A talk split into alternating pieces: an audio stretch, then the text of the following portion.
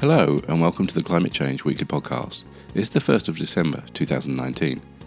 This week, the European Parliament has declared a global climate and environmental emergency as it urged all EU countries to commit to net zero greenhouse gas emissions by 2050. The COP25 conference will be held in Madrid in the coming week.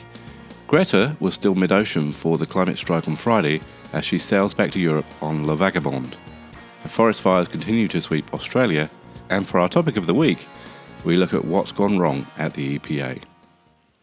Now, before we get started, I just want to say thanks to Lucy, Craig, Nicole, and Colin for taking the time to send emails expressing thanks and encouragement.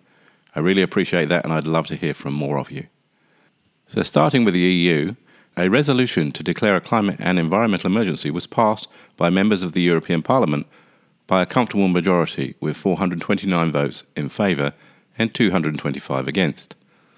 The French Liberal MEP who drafted the climate emergency resolution said, The fact that Europe is the first continent to declare climate and environmental emergency just before COP25, when the new Commission takes office, and three weeks after Donald Trump confirmed the United States' withdrawal from the Paris Agreement, is a strong message sent to citizens and the rest of the world.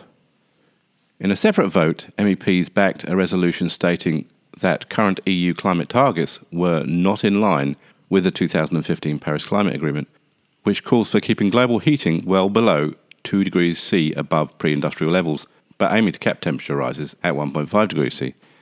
MEPs backed a tougher target of cutting greenhouse gas emissions by 55% by 2030, an improvement on the current 40% target. If we look at climatetracker.org, which is the site where you can see how your country is tracking against the Paris Agreement, we see that the EU has a rating of insufficient. Commitments with this rating are not consistent with holding warming below 2 degrees, let alone with the Paris Agreement's stronger 1.5 degrees limit.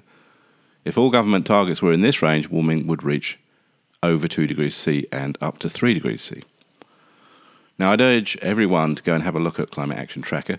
Just take a look at the homepage where the map of the world shows that only Morocco is on course to meet the Paris Agreement, and the thermometer shows that current policies will lead to a warming of 3.2 degrees C. We've had parliaments around the world declaring climate emergencies, but so far they've translated into little action. Let's have a listen to what the incoming EU president has to say with regard to the EU's response to the climate emergency. If there's one area the world needs our leadership, it is on protecting our climate. This is an, an existential issue for Europe and for the world. So let's hope that this marks the resumption of real leadership on climate change from Europe. Next, it was announced on the 1st of November that Madrid will host the 25th United Nations Climate Change Summit, COP25, from December the 2nd to the 13th after Chile's resignation. The Spanish capital had only four weeks to prepare for the conference. The massive anti government protests and social unrest in Chile led the president to renounce hosting the COP25 on the 30th of October. One day after the announcement, Spanish acting Prime Minister Pedro Sanchez offered to assume the organisation of the summit by the scheduled dates. Now, as you will recall, one of the primary reasons Greta Thunberg sailed to the US was to attend the conference, and this last minute change left her on the wrong side of the Atlantic. Fortunately for her, sailing vessel La Vagabonde stepped up to give her a ride to the Portuguese coast. Now, I'm going to digress a little here. Uh, those that have been listening to the podcast for a while will know that I'm keen on ocean sailing myself. And as such, I followed the SLV channel, Sailing Vessel La Vagabonde, for many years. And just to briefly recap their story, uh, a young Australian guy called Riley, who um, from this is from memory, so might not be exactly accurate, but how I remember it is that he had an accident, injured his back. He used to work on the oil rigs in South Australia. And after his convalescence, he went to Europe and bought himself an ex charter yacht, a Beneteau 434, for I think around about 65,000 euro. He had no sailing experience and he set out and he met Elayna, his partner, along the way, I think in Greece. And then between them, they spent the next couple of years or so making their way down towards New Zealand, where they eventually left the original La Vagabonde boat and upgraded to a very swanky new Outremer catamaran. Now, it was at this point that I actually stopped following the channel because one of the things I found very inspiring about it was that it showed that anybody with not that much money and no real sailing experience could set off and have a massive adventure sailing around the world. And I found that really inspiring. Along the way, though, they built up a massive following on YouTube, a huge Patreon income, then a really a sponsorship deal with a catamaran manufacturer to get a million dollar plus new catamaran. And at that point, I felt that it really was something that wasn't really in the reach of most people. And I haven't actually been following it for the last couple of years since that happened. Now, if you are interested in those kind of sailing adventures, I would recommend checking out Sailing Vessel Florence YouTube channel, which follows the circumnavigation of a young British couple. After we followed the channel for a number of years, we were lucky enough to cross paths with them in New Caledonia last year, and they were genuinely lovely people. Anyway, to pick up the story, according to the most recent update on Twitter, La Vagabonde was still several hundred nautical miles off the coast of Portugal on the day of the climate strike, which is reported to have attracted hundreds of thousands of protesters. So Greta may not quite make it for the start of the conference, but she shouldn't be very far behind. Australia has suffered a devastating early bushfire season, with fires across several states burning through hundreds of thousands of hectares and destroying hundreds of properties with the loss of six lives. A massive brush fire is now within 15 kilometers of downtown Sydney, the city under a catastrophic fire warning for the first time in its history.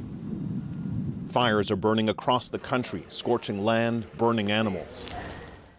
New South Wales has been the most severely hit, with more than 1.65 million hectares razed to the ground. At one point, firefighters were battling a fire front about 6,000 kilometres long, which is more than the entire width of Australia. Australia's long spell of hot and dry weather is set to continue into the summer, with the Bureau of Meteorology warning communities should prepare for more severe fire danger. The summer outlook shows an 80% chance of above average day and nighttime temperatures for most of the country and an above average chance of drier than average conditions for large parts of eastern Australia. The Bureau said spring, which brought catastrophic fire danger to the east coast, was likely to have been one of the driest on record. Summer's looking particularly dry, with the odds of drier than average conditions right down the east coast, including Tasmania, the Bureau said. A positive Indian Ocean dipole, which moves weather systems that would typically bring rain away from Australia, and a negative southern annular mode are driving the continued hot and dry conditions. Now, Australia has always had devastating bushfires.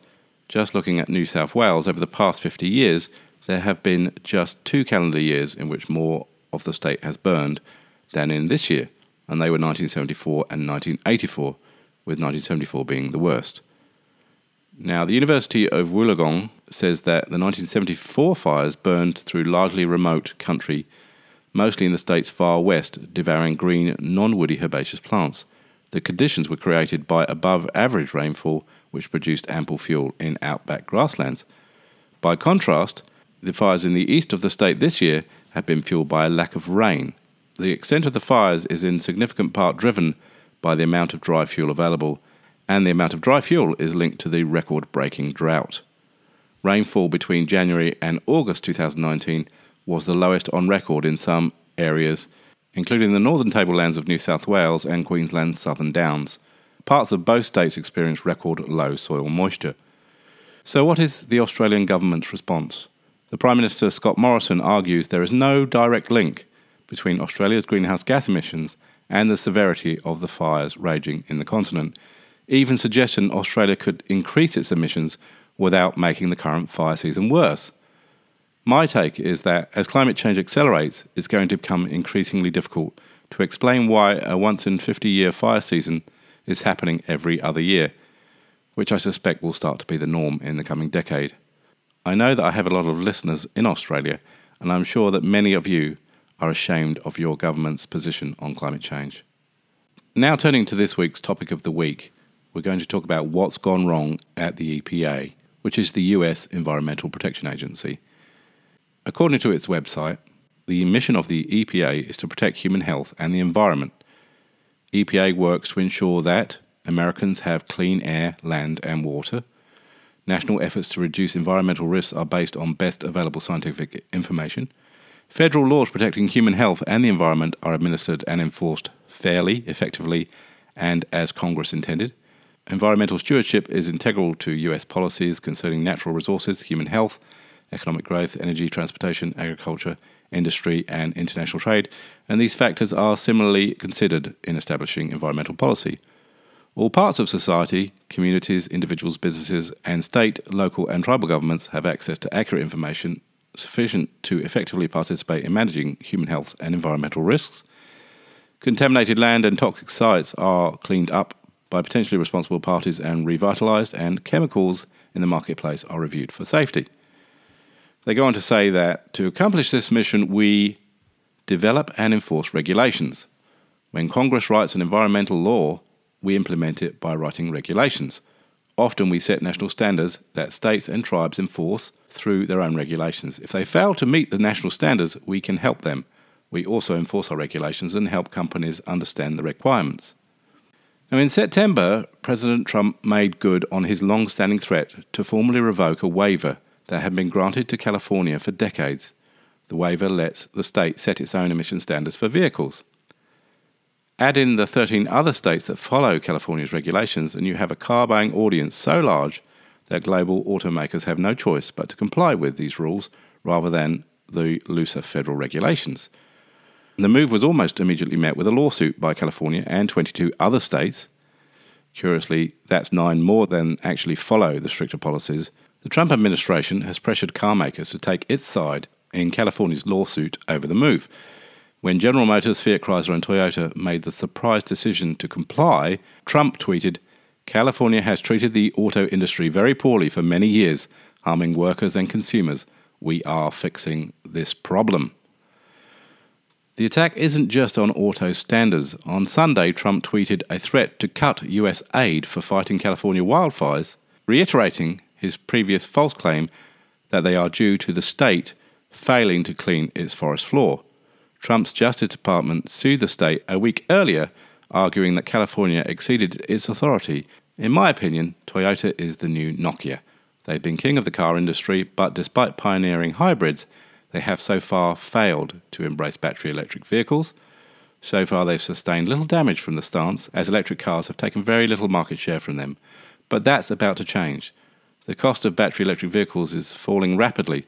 The total cost of ownership already matches a Toyota Camry, and within the next two or three years, they will be considerably cheaper, while gas and diesel cars are likely to become more expensive. I suspect Toyota will see its market collapse. Its response? A RAV hybrid to be launched in 2021, and more pointless development of hydrogen fuel cell vehicles. Interestingly, Toyota was an early investor in Tesla and used their powertrain to make the RAV EV, this was a so called compliance car only sold in California. In 2012, the Californian Air Resource Board mandated that automakers that sell at least 60,000 vehicles a year in the state Chrysler, Ford, General Motors, Honda, Nissan, and Toyota must sell zero emission vehicles using the formula of 0.79% of their total California sales. The next year, the number is bumped up to 3%. Under regulation, failure to meet the numbers would result in losing the ability to sell any vehicle in California. Thus, the Chevrolet Spark EV, Ford Focus EV, Fiat 500e, Honda Fit EV, and the Toyota RAV4 EV were born. They are called compliance cars because they are designed and engineered specifically to comply with the board requirements and allow automakers to continue selling cars in the state. So, why is the EPA fighting to reduce emission standards when they're supposed to protect the environment. In large part, this can be explained by the leadership of Andrew Wheeler, who is the 15th administrator of the EPA. He served as the deputy administrator from April to July of 2018 and was Trump's pick to take the top job. From 2009 until 2017, Wheeler was a lobbyist in a law firm's energy and natural resources practice. Since 2009, he represented the coal producer Murray Energy, privately owned by Robert E. Murray, a supporter of President Trump. Murray Energy was Wheeler's best paying client, paying more than $300,000 during the period 2009 to 2017. Wheeler lobbied against Obama administration climate regulations for power plants and also sought to persuade the Energy Department to subsidise coal plants. Wheeler set up a meeting between Murray and Energy Secretary Rick Perry in March 2017. At the meeting, Murray advocated for the rollback of environmental regulations and for protections for the coal industry. So clearly, he was a brilliant pick for the head of the EPA. Referring back to a previous podcast where we talked about the saga of lead in gasoline, and I said that people had to choose whether they wanted to be a greedy executive with their snout in the trough, or a Thomas Midgley like environment destroyer, or a hero like Clair Patterson. Well, it's pretty clear which side of the fence Wheeler sits. That's all for this week. Please do star or follow the podcast and share with others. And I'll see you again next time with another episode of Climate Change Weekly.